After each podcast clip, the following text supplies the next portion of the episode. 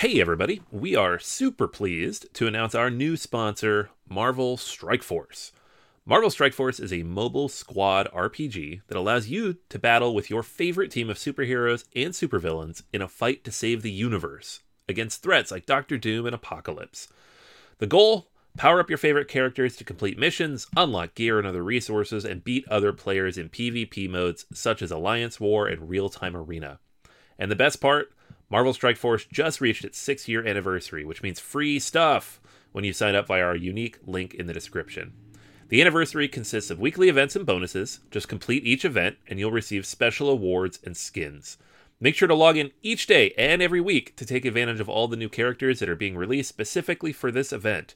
This will be Marvel Strike Force's most generous event to date, so don't miss out. If we have received a unique promo code for every new user, please follow our link in the description and use the promo code MAXPOOL. M A X P O O L. Again, anybody uses that code, it is unique for all new users. Check it out. Once again, thank you so much to Marvel Strike Force for sponsoring this episode.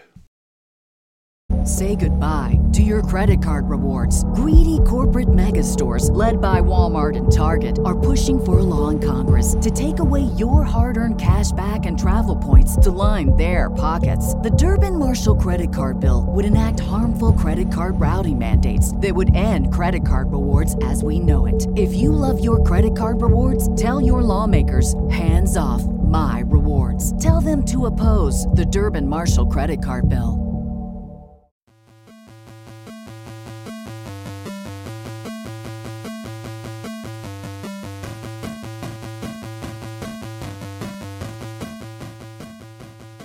Welcome to Board Gamers Anonymous, episode 151 BGA in review and games that we resolved to finally play. We'd like to thank our Patreon backers for allowing us to bring you an ad free episode.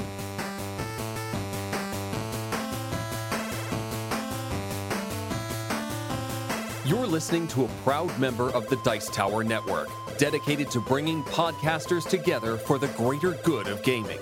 It's sort of like Voltron, but with better lip syncing. Find out more at Dicetowernetwork.com. Welcome to Board Gamers Anonymous, the podcast about board gamers and the insane fun we have at the table together. This is Chris. And this is Anthony. Happy New Year, Anthony. Happy New Year indeed. 2018 is finally here. Could I think not uh, get here any faster. that's exactly what I was about to say. I don't know. it was a good year for games, though. If we're gonna, we'll keep it positive for you guys. Sure. it was a very good year for games. It was a very good year for conventions. It was a very, very good year for BGA. We just finished our episode 150. We've been around for quite some time, so much so that we actually had to go back and redo our top 100 list. So if you haven't gotten a chance to listen to that yet, jump back to episode 150. I think you're really going to love that episode. It's our top 100 games. And of course, you can jump back all the way to episode 100 when we first did the list and see how things have changed. That's always a lot of fun for me, and hopefully, it's a lot of fun for you. And it's kind of our currently our definitive list of the top 100 board games of all time with particular asterisks of games that we haven't gotten to the table or random events or conventions, but our top 100 games. And I really love that list. How about you, Anthony? Yeah, yeah. Way more euros. Take it. Deal with it, guys. That's what you know. What you're listening to.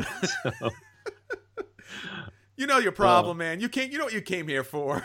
yeah, and I promise someday, Dave. Someday I'll play more dominant species so we can move it up the list. But for now, I've still only played it two thirds of once. So. Well, I'm sure Dave appreciates that, and he's been a good friend. He's been on the podcast before, and he, he helps supply a lot of our Euro games to the table. So we're, we're looking we're looking to get that up there, Dave. Don't worry about that. So as the year goes on, new games get added all the time, and maybe when we hit episode 200, we'll take a look at the list again, see if anything's changed. But for right now, we have a great list there. And if you go check out BoardGamersAnonymous.com, our official website with all tremendous content, articles, podcasts, pictures, everything you can want there, you will find a detailed review of all 100 games.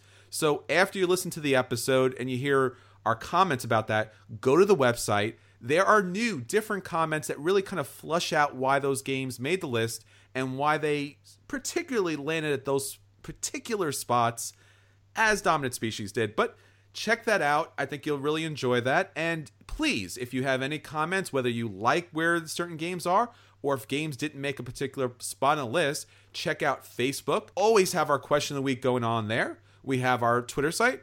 Don't forget you can rate us on iTunes and Stitcher. Of course, our patrons allow us to bring you an ad free episode. So if you'd like to be a Patreon and join everybody on our Slack group so you can have those conversations there, that's always open and available to you. And don't forget, we're always trying to bring new stuff to the table and new stuff to you, the audience. So, more reviews on iTunes, more reviews on Stitcher allows us to give you more stuff. And we're looking forward to bringing more contests and just more outreach and more games to you. So, rate us there, and we'll drop a game on your table pretty soon. You're going to talk about this in a little bit, but there was an announcement this last week that Scythe is getting a new campaign mode. Woo-hoo! So, I asked everybody what existing games do they want to see campaign style expansions added to?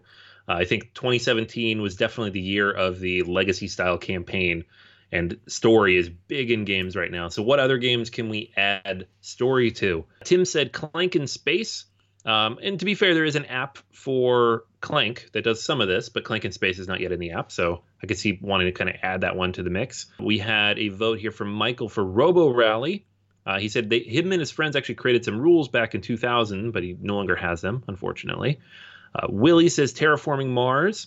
Uh, I could definitely see that. Graham and Aaron both mentioned Twilight Imperium 4, and I think I would definitely purchase that whether I, never, I ever got it to the table. I can't even imagine a Twilight Imperium 4 campaign, how long that would be. Darren mentioned Voyages of Marco Polo. Somebody mentioned Blood Rage. We have Aeon's End. And uh, Matt mentioned Dice Forge, because while it would be very component heavy and full of power creep, the ability to save your dice and progressively add better and better sides throughout a campaign would be awesome, which I agree with. That would be pretty cool. Personally, I would love to see really any of my Euros, you know, any of these big Euros that have a ton of great content in them, but you, they kind of they get they don't get stale necessarily. It's a great game. There's a lot to unpack in them, but to be able to kind of progress and unlock new things and kind of tweak it a little bit, really just get like those module style expansions, but unlock and play with them as you go forward through the game. I think a lot of them would lend themselves to that pretty well. Any Rosenberg game, uh, I feel like you could do something cool with that. Sure. Uh, so Scythe definitely falls in that. So I'm excited to see what Jamie does with that one and how it would translate to other games. Yeah, I would have to say what's really been hitting my table a lot and something I've really been enjoying and been not tremendously surprised because it looks like a fantastic game would be Spirit Island. And mm, yeah, in part because it's such a thick and rich theme to the game, you are the spirits that are working with the native people to push off these invading colonists.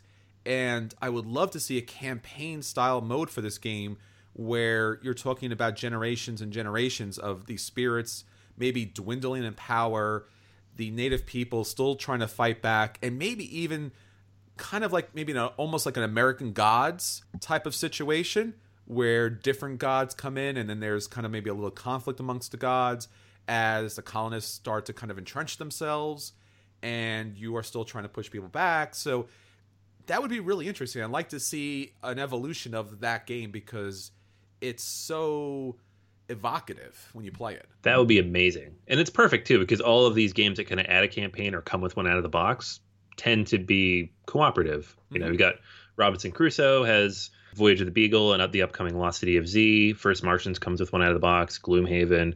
Um, you know, a lot of these games they work really well because of that. So that would be pretty cool. Yeah, absolutely. All right, Anthony, we already been talking about our favorite games, some games that we hope to get to the table soon. So, what's your acquisition disorder? All right, so the the game that I'm really interested in is one that ac- it released several months ago in Europe only, and I believe they only printed a thousand copies. So I don't have it, but Tasty Minstrel picked up the license to this. That's Gentes or Gentes. I'm not really sure how to pronounce it. Um, this is the newest game from Stefan Risthaus, who is the designer of Arkwright, which is a fantastic, incredibly heavy game from Capstone Games and previously from Spielworxx that I love but I almost never get to play because it is four to six hours long. This game is an hour to two hours long, and it is a card driven civilization game, um, which has a pretty cool timing mechanism in it. And you're you're basically taking on the role of an ancient people and you're trying to develop and build monuments and colonize and found cities in the Mediterranean. So you know the deal. It's a civilization style game, but it's kind of this streamlined, interesting, unique take on that mechanism, you know, in kind of a more heavy Euro rather than the sprawling civilization style area control games that we're used to. So this one is getting the Deluxify Tasty Minstrel treatment on Kickstarter this year. I have not actually gotten a chance to play this yet in the original version. I don't know anybody who got one, and if you want to get one now, they're very expensive. But I will probably back this just based on what I've seen and having played Arkwright uh, the several times that I have played it and loved it. Uh, getting a slightly lighter game from the same designer in my favorite genre of game, the Civilization games. I'm pretty excited about this one. Yeah, that looks great. And as you said, a lighter version maybe to introduce new people into the heavier game. It's always hard to get someone to commit to a four to six hour game, but if you can get them to play a one to two hour game, they're more than likely to kind of sit down for the heavier stuff, especially if they like the first stuff. Yeah, that's a great point. This would be like a like a backdoor in, like, oh, you like this game? Here's his other game. How long is that one? Don't worry about it. It's cool. It's cool. There's a short version. We'll do the short version. How long is that? Don't worry about it. It's, it's getting very uncomfortable here. it's fine. Nothing just like... play the game, guys. All the cool kids are doing it, man. I'm telling you, you're gonna like it. the first play is should... only an hour. we should definitely order dinner though. We're gonna be here for a while. We're gonna be here a while. Everyone gets settled in. All right. Well, we talked about this on our question of the week. It was something that like I woke up, I checked my phone, and I saw that this was coming out, Scythe: The Rise of Fenris, and I was like, yes. And I actually knew at least generally that there was a third expansion coming out for Scythe. And Anthony and I talked about this. I'm like, you know, if you go to Stonemaier Games website, which is fantastic because he really walks you through, he's got a great little chart about where a game is in production and shipping. So this was sitting there, and Anthony was like, "What? There's a Thursday?" I'm like, "Yeah, I don't know. It's it's un it's unnamed. Maybe it's a mistake. It's I don't know why it's on here. He didn't announce anything yet, and here it is." So as we said before, we're looking at a eight episode campaign, which is part of this expansion and that's pretty amazing. And there is not a lot of information here, but there's going to be surprises, there's going to be unlockable elements and persistent events. And what's really great about this is it's fully resettable and replayable, which I guess maybe he got at least partially from Charterstone, which I really like to see.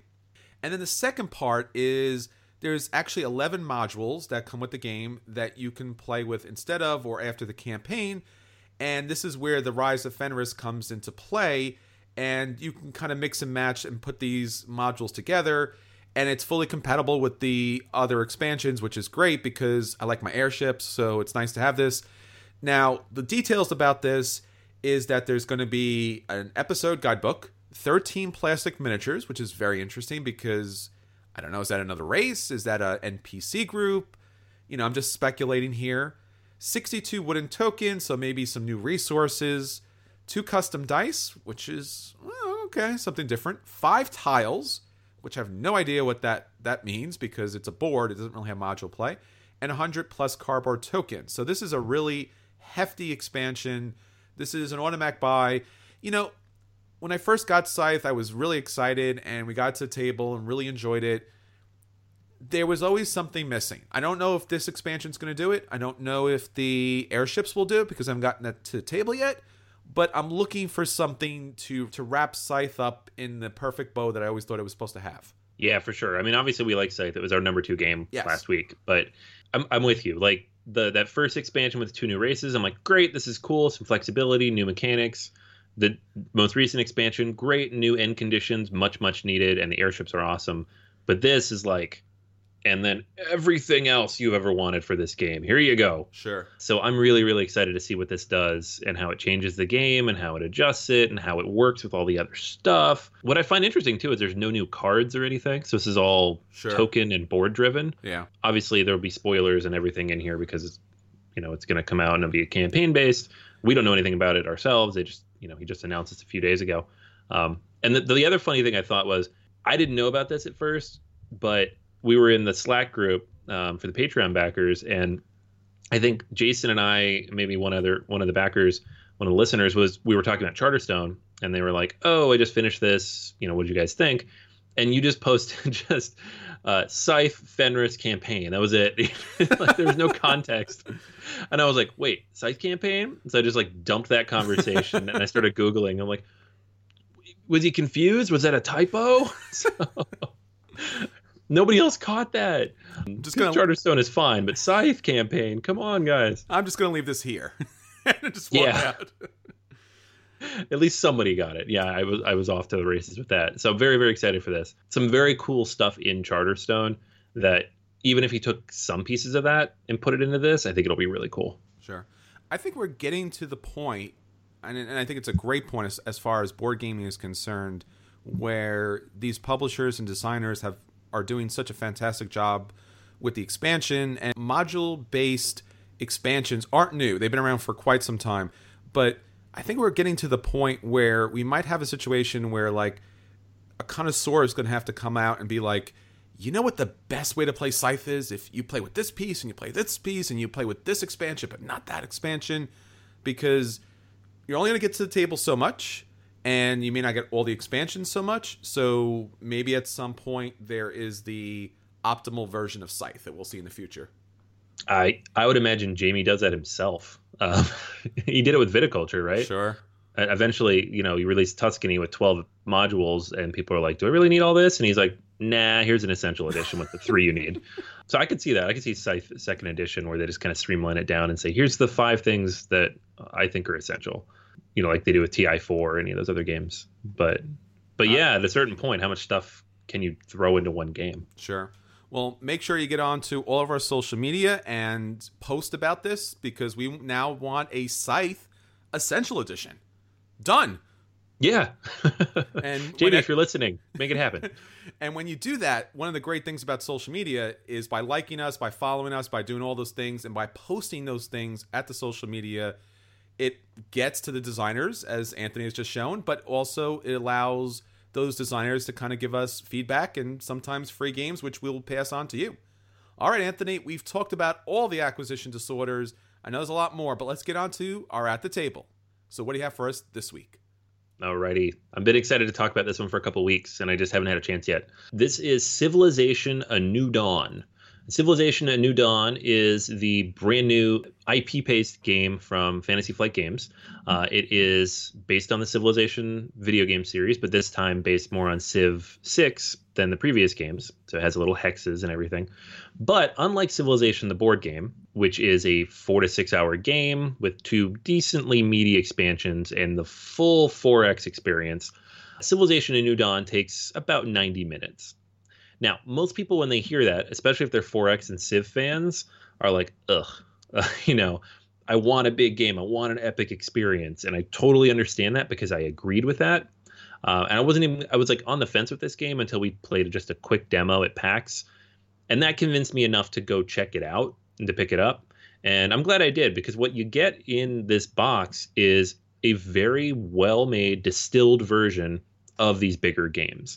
So the basic idea of the game is you have a focus bar in front of you with five different terrain types, numbered one to five, and you're going to have five cards in front of them.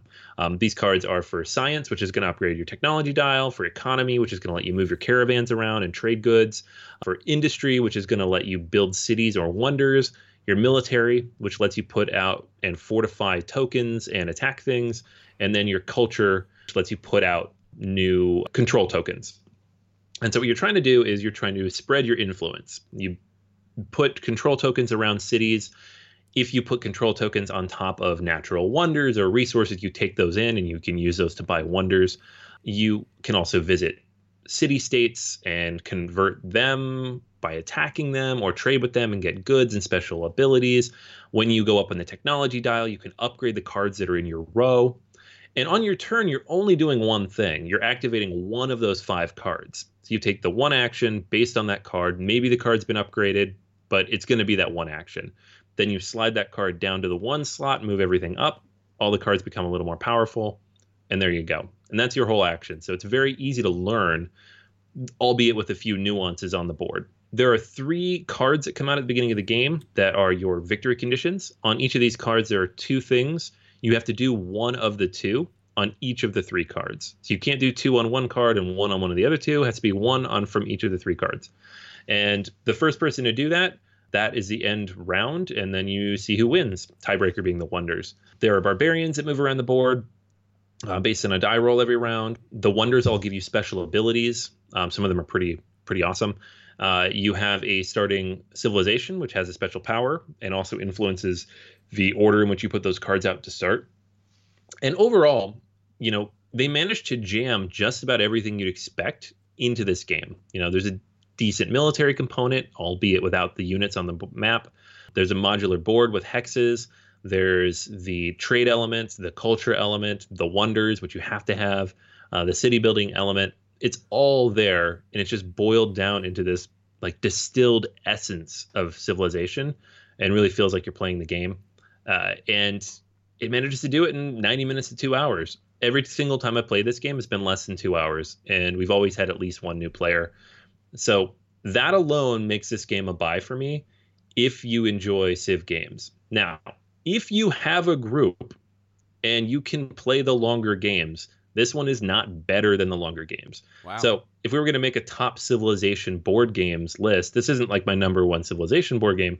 The reason I love it and say pick it up is because you can actually play it. so it's a strong game. I'm going to give it a very good rating, but I'm not going to compare it, say, to like Clash of Cultures or Nations or Through the Ages on the exact same level because it is a different type of game. It's designed to be played, you know, again in less than two hours to be taught to people who are not, you know, heavy board gamers. This is maybe, you know, a three weight versus a four of some of those other ones. But all that said, really, really, really enjoy this game. And because they give you a little bit of everything in the box and just not very much of it, the expansion opportunity here is very ripe. Yeah, I want to see more victory conditions. I want to see more wonders. I want to see more civilizations. I want to see expanded, you know, map options. There's a lot of things they can expand here it doesn't feel like there's not enough here, although I imagine if I play the game enough, eventually I'm going to get to that point. But yeah, Civilization New Dawn is it's really really fun. The more I play it, the more I like it, and I'm just really happy to have a Civ game that I can get to the table every week and people are willing to play it with me. well, that's really great to hear because as you said, Civ has kind of been a great game, but it's been sitting on the shelf for quite some time.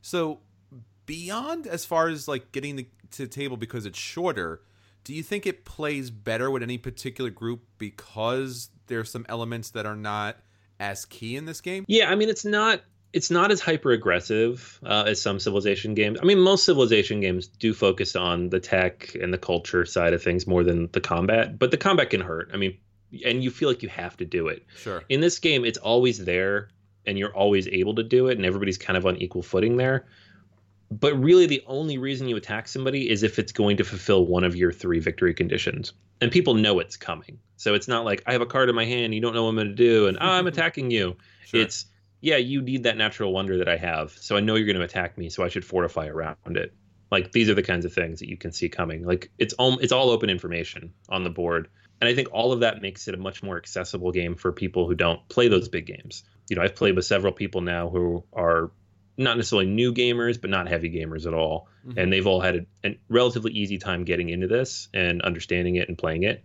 And people who like the video games have particularly liked this because it does have kind of that feel of putting your city out, growing, moving out, your troll tokens, sending out some of your caravans, trading with other people, getting hit by barbarians in the side of the head a couple times. I'm like, ah, oh, stupid barbarians.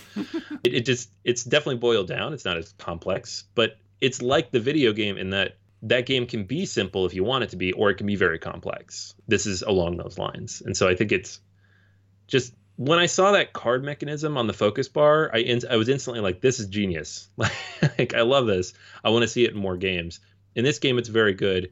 I feel like you could do even more with it, you know, down the road. But um, yeah, I'm very very excited about this one. Excellent. Well, talking about games that are shorter and I guess better for a broader audience, a game that I got recently to table is Calimala. Now, this is a game from ADC Blackfire Entertainment from the designer Fabio Lopiano. And basically, what we're looking at here is in the Middle Ages, cloth merchants in Florencia were very powerful and they were trading for foreign cloth with other merchants from other countries. And they became so rich and so powerful that they actually ruled Calimala. So basically, in this game, you are all about trading fabric and being able to make decisions politically as far as building up churches, building up power, and being able to grasp the largest amount of voting power so that you can basically have tiebreakers for majority. Now, the game plays actually very simple when you look at the board. It's your standard Eurofare, and it's actually a little more simplistic in some respects because it has a very small map in the corner. The game is kind of like split up into quarters, and you're looking at Europe and you're looking at all these different trade paths. So it looks like your standard trading in the Mediterranean type of situation. But basically, beyond this little map and beyond these churches and places of power that you're going to be able to drop off resources and add decorations to, the two areas to the left are pretty much the most dynamic, the most interesting, and why I really do love this game. First off, the top part of the board is going to get randomly assigned tiles that are going to show you which of the different areas on the board are going to score and in what order. So, based upon that random order and how those tiles flip over, brick m- might score right off the bat. So, you want to rush and you want to put brick out, or maybe a certain port scores. So, you want to get as much fabric to that port as possible. But everyone gets to see what scoring and what order. So, there's no kind of like overly kind of like strategic hidden information. You know exactly what's scoring, what order those things are scoring in, and as the game goes on, you'll you'll be able to build towards those future scoring opportunities because all of that scoring happens right there and then with the exception of one kind of hidden victory point condition that you play at the very end of the game. So basically, you are fighting and scraping for those very small points each turn. And basically, each of those little tiles are going to score you either three, two, or one points. Now, this game plays from three to five players, so it's possible you could score something if you have something there, or it's possible if you're playing with five players, you might not get anything at all. Now, actually, how do you accomplish those victory point conditions is the bottom left part of this board. Now, this is the really interesting part, and I don't, think I've ever seen this in a Euro game. Basically, once again, you are going to take nine tiles that can be randomly assigned to these nine different spots. So you basically have a cube of these nine different spots. The middle spot is printed on the board, and that's basically allows you to put resources in one of the churches, but everything else is randomized. So you might have a spot with wood, you have a spot with trading, you have a spot with material, brick, uh, moving things versus via wagon to build something, marble, and to actually build decorations. So those things can kind of be randomly assigned. What you're going to do is you are going to send your people down to the streets to be able to activate those spots. So you have these little these little discs. You place them on the street, and what they'll do is they'll activate two of these tiles. So basically, you're hitting two of those available businesses. So maybe on that turn, you'll pick up marble, and you'll also pick up an opportunity to build something. So that's kind of interesting because you get to do two things on that turn. And basically, that's all you're doing. So, once again, it's kind of slimmed down and very elegant in that way. Now, here's the kind of fun part if you get your disc there first, another person can come along and place their disc on top because they want those same materials or same actions. Once they take their action, because you're below them, you're going to activate again and be able to take those resources of those actions.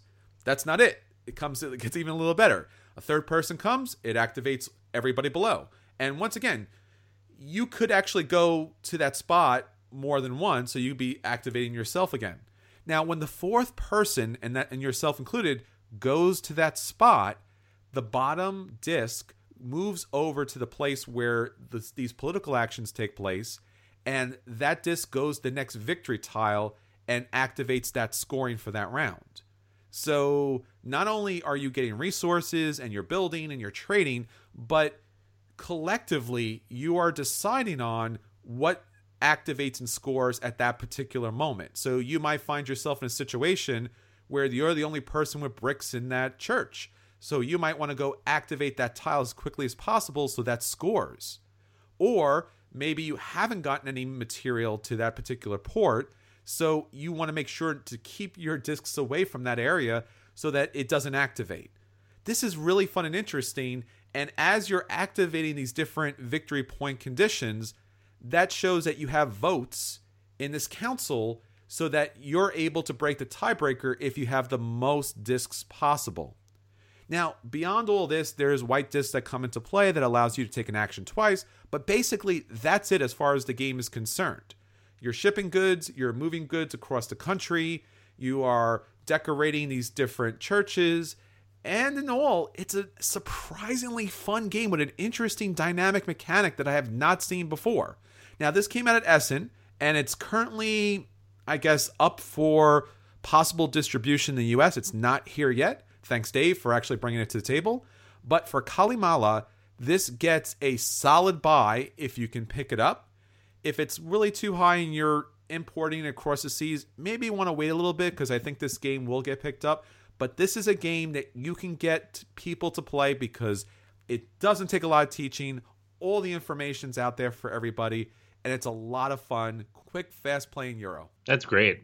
I'm sad we missed the chance to play it at PAX. I know they had it set up there the whole time. Yeah, it's it's surprisingly easy to play. That's what's probably the most shocking thing about it. When you sit down to play Euro, you're like, well, I'm going to be in for a half hour of explanation, and I think in about five minutes we were ready to go. That's great. Yeah, a lot of fun. and that, I love games that yeah. have depth that you can uh, that you can learn quickly. Yeah, it's really tight, and I think this plays probably best at the higher player count. So definitely check this out. All right, so let's get to our feature review. All right, Anthony, let's take a look back at our most anticipated games for 2017 and how they fared over the year. So why don't you take us through that list? Yeah, for sure. So we did this way back in January 2017, and these were the games where like these are coming out. It's going to be amazing. so I think almost all of these did come out with two, maybe three exceptions. Sure. Not all of them were amazing, but we can run through them real quick. At the top of the list, Charterstone. That was our big anticipated game of the year, and that did make it just before the end of the year mm-hmm. uh, in December. The chance I have had a chance to play through it and uh, have not reviewed it yet because still want to get through a couple more things. But uh, and Chris has not played it, of course, so we don't want to spoil anything. Sure. But it's out. People are playing it. It's everywhere. So that that is uh it's it's a big hit. Is let's put it that way for purposes of not spoiling the game. I think the um, most interesting thing about Charterstone is trying to get a game group to play that, which I did do, and that was a game in and of itself. No kidding. Yeah. yeah. Yeah. like I finally found a few people to, to get through a few games with. I don't know if we'll ever get around to finishing it because it's hard to get them together. At least sure. the game is short. So on the flip side of the board, I just ran through it solo and did all 12 because I wanted to know what happened. Sure. Pandemic Legacy Season 2, that one came out. Uh, I have my copy. I've not yet had a chance to play it, but this is another one where people are even saying, oh, some people are even saying it's better than the first one, which I'm excited to see how. but uh, that's a fun one. Rising Sun is not out yet, but this is the new Eric Lang game. It is shipping, I think, at the end of this month. Yep. So possibly that might even be a couple months early, which is dumbfounding for a CMON game. First Martians, Adventures on a Red Planet. This is the Robinson Crusoe in space from Ignacy Trzewiczek. Uh, this one was decently disappointing, I think, for a lot of people. I actually rather enjoyed it, but it is rather than exploring and building, you are keeping things from breaking, and it's got that stark space feel to it. So I think a lot of people were disappointed in that. Plus the whole rulebook thing, which is a disaster. That's you know, anytime the rulebook is untenable. It makes the game hard to learn. So, so I, I, think a lot of people were expecting that to be their top game of the year, and it was not. But it's still a decent game in my opinion.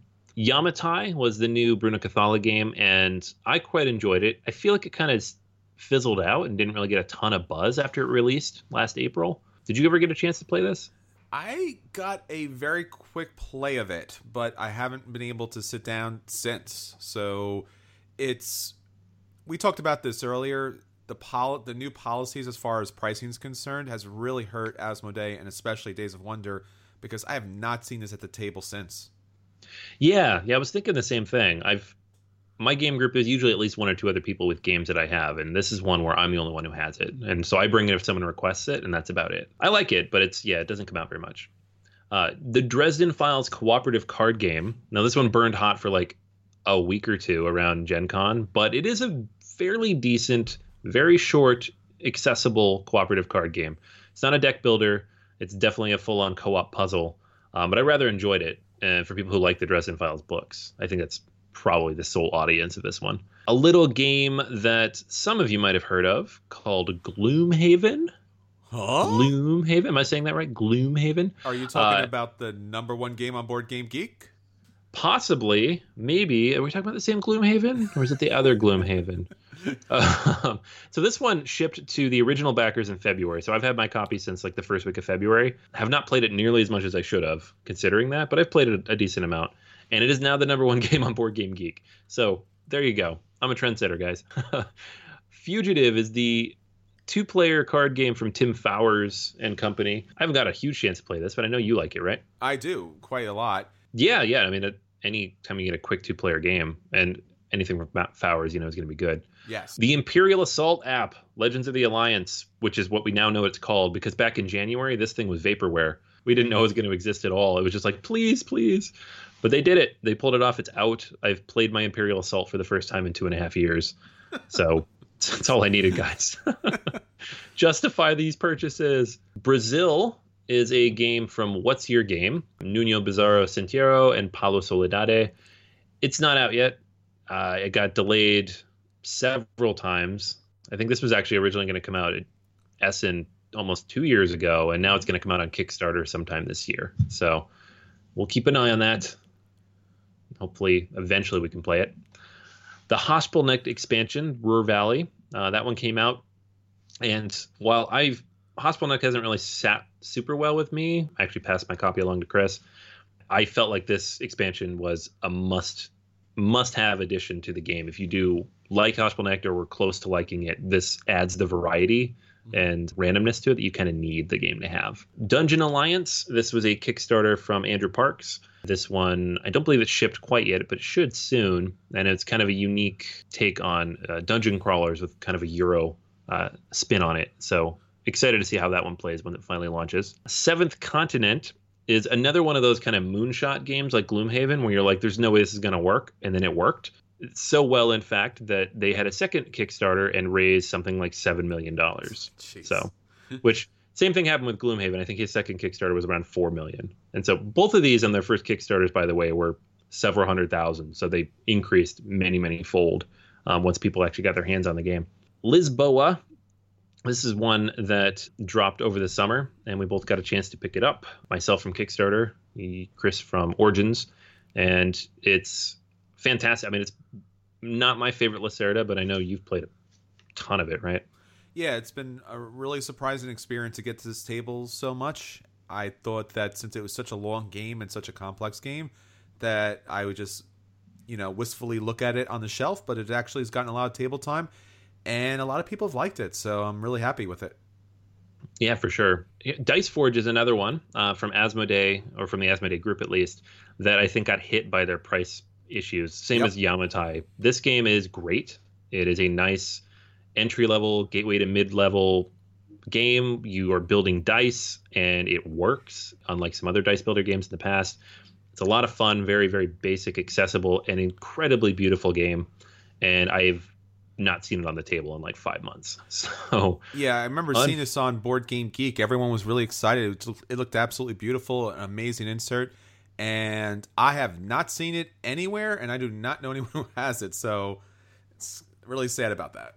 Yeah, I like it. I like it a lot. It's it was kind of those, one of those nice little surprises over the summer, and then it just disappeared completely, which is unfortunate. And then the last one here was the Rune Wars miniature game. So this was not quite out yet when we did this list, and it launched in the spring. And there's no way to know how well it's done. Not well. Not well. Um, and you know it's not done incredibly well because Fantasy Flight is launching another miniature game next month called Star Wars Legion. So. Uh, and now there's plenty of people who don't like Star Wars and would prefer fantasy, but anytime a company starts immediately cannibalizing their own audience, sure. I again, we could be wrong and this game's doing great and we just don't know anybody who's picked it up, but I don't think so. I don't think so either. no. And I feel bad because you and I both love the Terrinoth universe. We love Rune Wars. We're big fans of Rune Wars, the game, BattleLore, and when this came out, we were like, uh, all right. And and then obviously Star Wars is now here, and they have a new baby brother, and they don't love you anymore. oh man, yeah, it's a shame too because I liked the the approach to Rune Wars miniature game, like the way they did the units and the way they kind of moved. Sure. Um, it's unique to miniatures games, and it looks like the Star Wars miniatures game is going to be a little more traditional. Yeah. Into in how that works, and I won't care because it's Star Wars miniatures, so I'm just going to buy it anyways. But like the actual gameplay, I might have preferred Rune Wars. But when you've got then a Game of Thrones coming out after that from CMON and then Star Wars, I'm like, sorry guys, I don't care about Terrinoth that much. That's and, unfortunate. And this is one of the games where you need a crowd of people to buy into a lot of expensive stuff and be available to play it. And that's just not going to happen because, as you said, there's not a lot of people who are into the more heavy miniatures games, at least at this specific level. Not because there are serious miniature gamers. This is not what we're talking about here. So, over the battle of the dollar, Game of Thrones and Star Wars are going to just eat up a lot of that out there. Oh, for sure. Yeah. All right. So those are the games that we were highly anticipating for 2017 and basically how they broke more or less. So, Anthony, now that we're looking at 2018, let's take a look at our resolutions for the upcoming year and, you know, something that uh, people can hold us on and eventually hold over our head and, you know, come back and be like, hey, you know, uh, remember you said you were going to do X? Well, it's 2019. What, uh, what happened with that? So, what is your uh, what, what's your first resolution here for 2018? What, what are you talking about as far as getting a game to the table? I, I think it has to be Star Wars Rebellion. I have probably 40 plus unplayed games in some form or another. Maybe some of those are expansions, but Star Wars Rebellion is the biggest glaring. Oh my god, how have I not played this game on my shelf right now? Sure. Now that I've knocked off TI4, yeah, you have, you have no excuse now.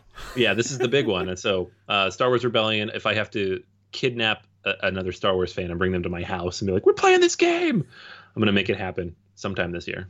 Well, to be fair, you're not a big Star Wars fan, so No, not at all. No, I, I don't. No. I don't. I don't not sleep the night before a new movie or have dozens of Star Wars toys in my. I mean, action figure. I mean, collectibles in my office.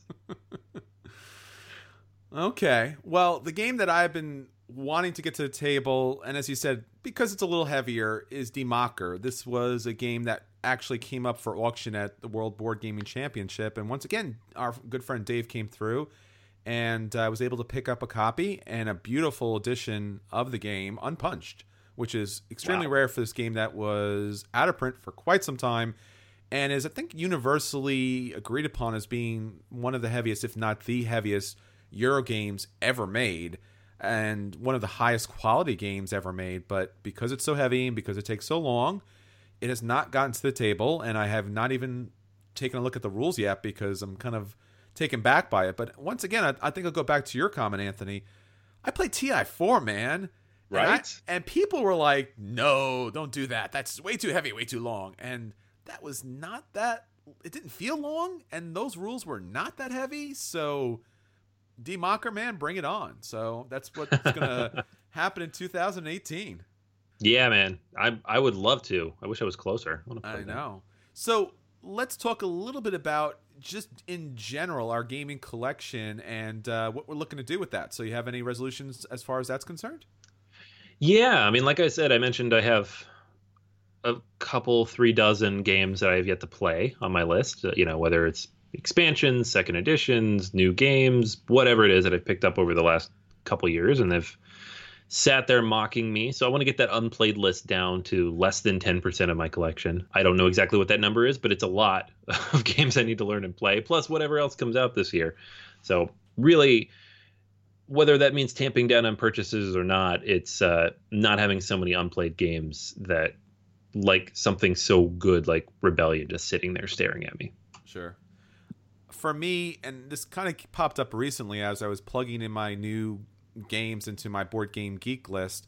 Board Game Geek gave me a micro badge for having so many games. so I was like, ugh. like, yes, all right, all right. I need to take a look at it. And recently I picked up some Kallax. So if you know what that means, those are the IKEA storage solution, for, not for board games, but they work damn good. So I put together two 4x4s, and I still have two more 2x4s to put together, and the games won't all fit in there. So I'm looking to, I guess, begrudgingly find a way to trade away, give away, sell off part of my collection because I just unfortunately don't have space for it. And I really have to whittle down because, you know, game nights are hard to, you know, have every once in a while. And the number of games you get to the table are less and less. So I want to put together a, re- a truly refined list. And I definitely recommend everyone doing the same because sometimes you have to get rid of the chaff. So, all right, Anthony. So let's talk about your favorite convention this year. What what really kind of blew you away? Uh, yeah, so I mean, we went to a lot of cons this year. By far, the most I've ever been to, four or five. And I think the one that I was most surprised to have enjoyed as much as I did was PAX Unplugged. And not because it was a bad con or anything. There were certainly a lot of issues, and the games we were hoping would be there weren't there. But the size of the con, the nature of the con, I got to play a ton of games. And because it was relatively local, there was a lot of people there that we knew. We hung out with a lot of friends. I got to meet Jason for the first time. Uh, he's from Connecticut. I'm in Pittsburgh. So we kind of met in the middle. Uh, and it's it was like the most social con for me of the year by far. Sure. And so I think the number of games I played there outpaced all three other cons combined. So I, I, definitely look forward to that again next year. That first look area with the Essen games were was outstanding. I oh really, oh my gosh, yeah, that was incredible. So uh, thanks for PAX. They did a great job, and looking forward to 2018. For me, it was Gen Con 50 you know, we've enjoyed Gen Con, and basically, Gen Con more or less is a trade show. There is some gaming, but it's basically a trade show with just endless numbers of games and publishers and designers, and it's pretty much like nothing else.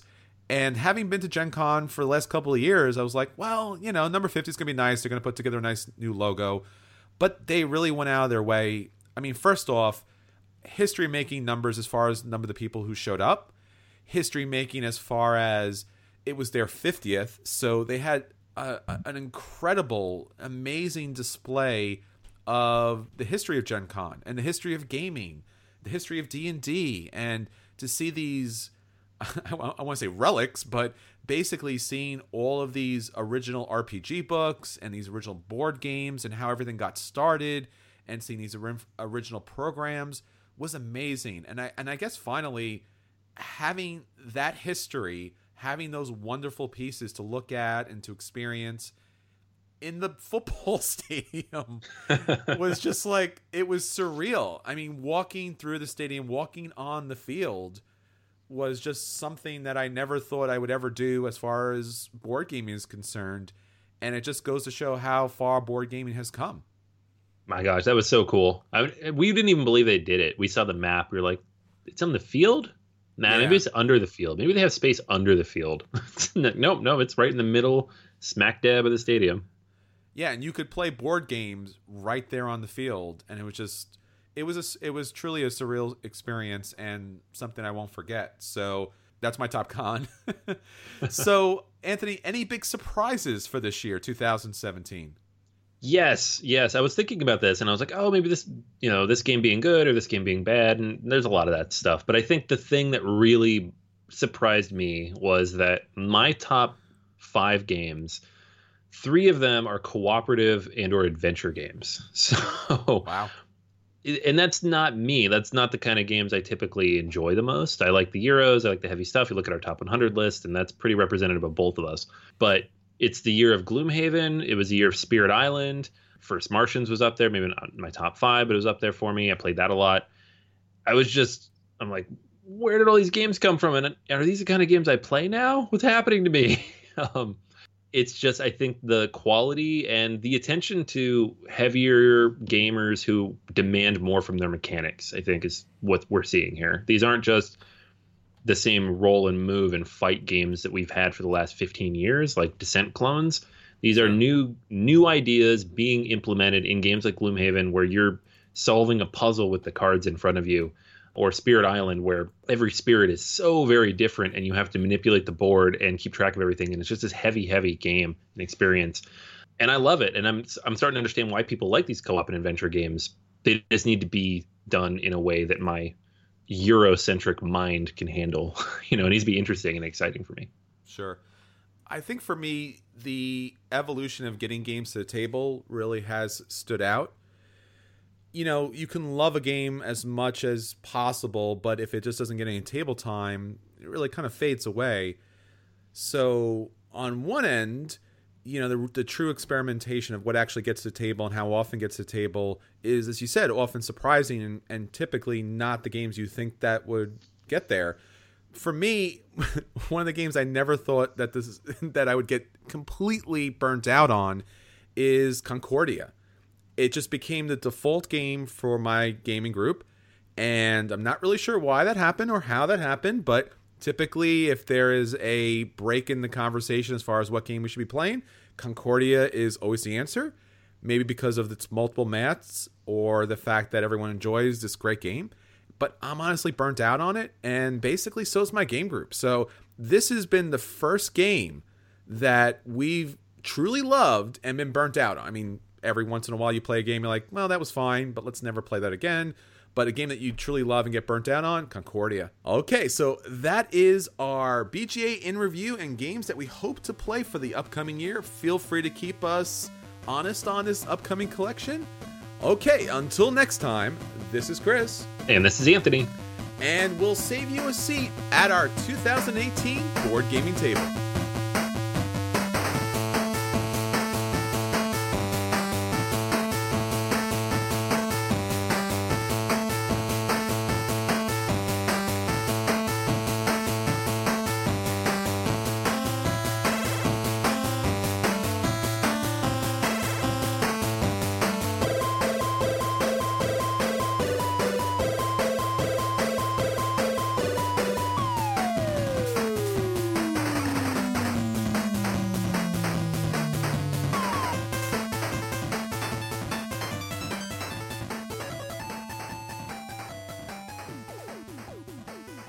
Say goodbye to your credit card rewards. Greedy corporate mega stores, led by Walmart and Target, are pushing for a law in Congress to take away your hard earned cash back and travel points to line their pockets. The Durbin Marshall credit card bill would enact harmful credit card routing mandates that would end credit card rewards as we know it. If you love your credit card rewards, tell your lawmakers hands off my rewards. Tell them to oppose the Durbin Marshall credit card bill.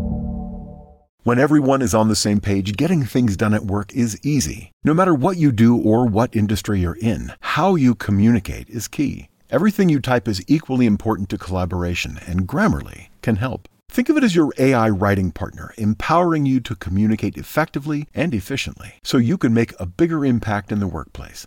96% of Grammarly users say it helps them craft more impactful writing. And as the gold standard of responsible AI, Grammarly is your secure AI writing partner that allows your team to make their point and move faster. By understanding your writing and context, Grammarly provides relevant, personalized suggestions. And with tone suggestions, you can navigate even the most difficult work conversations. You can also save time, from spending hours editing drafts to just seconds with one click. Sign up and download Grammarly for free at grammarly.com slash podcast. That's G-R-A-M-M-A-R-L-Y dot com slash podcast.